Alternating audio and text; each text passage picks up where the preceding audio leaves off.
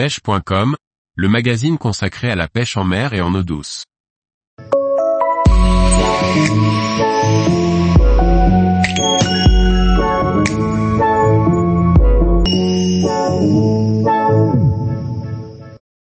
La pêche au lac de la forêt d'Orient, un lac réputé pour ses poissons trophées.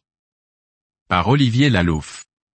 Riche en carnassiers et en cyprinidés, le lac de la forêt d'Orient est une valeur sûre pour tous les pêcheurs.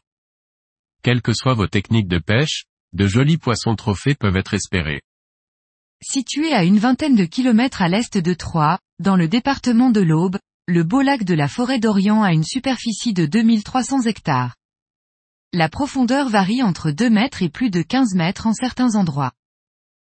Il fut creusé en 1965 pour abaisser le niveau de la Seine dont il est un réservoir de compensation destiné à en contrôler et à en calmer les crues. Il est situé en bordure d'une magnifique forêt dont la superbe chênaie en fait un site remarquable.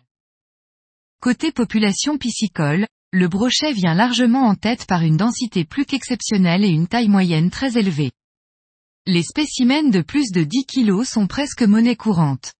Il se pêche en bateau à toutes les techniques et il est difficile de conseiller un coin plutôt qu'un autre. En revanche, du bord, on le trouve plus particulièrement sur le pourtour des presqu'îles de Chevaudon, des Grands Sillons et de la Petite Italie, dans les anses de Jolivet et Napoléon. Le niveau du lac change assez souvent et lorsqu'il s'élève, il noie des parties entières de forêt. Il est bon de prospecter les limites faites par les arbres dont les pieds sont dans l'eau. La perche est aussi fortement représentée et les grosses pièces ne manquent pas. Elles sont à pêcher en bateau, au large, du printemps à l'automne. Du bord, en hiver, prospecter la base des arbres noyés. Il ne faut jamais oublier qu'elles aiment bien le bois. Les coins préférés des perches sont les mêmes que pour le brochet avec en plus un petit marais très surprenant pour cette espèce, la queue de la fontaine Colette. Dans la partie isolée par la route qui longe le lac, la tanche et le gardon sont les cyprinidés les mieux représentés. Les meilleures pêches se font en bateau, après une arrivée silencieuse le long des grands fronts de roseaux, plus particulièrement autour de la presqu'île de la Picarde et dans l'anse du Gâti. La carpe est très recherchée en bateau dans les fossés et les sions du milieu du lac. Pour le cendre, il est à rechercher en bordure et dans la partie de forêt immergée.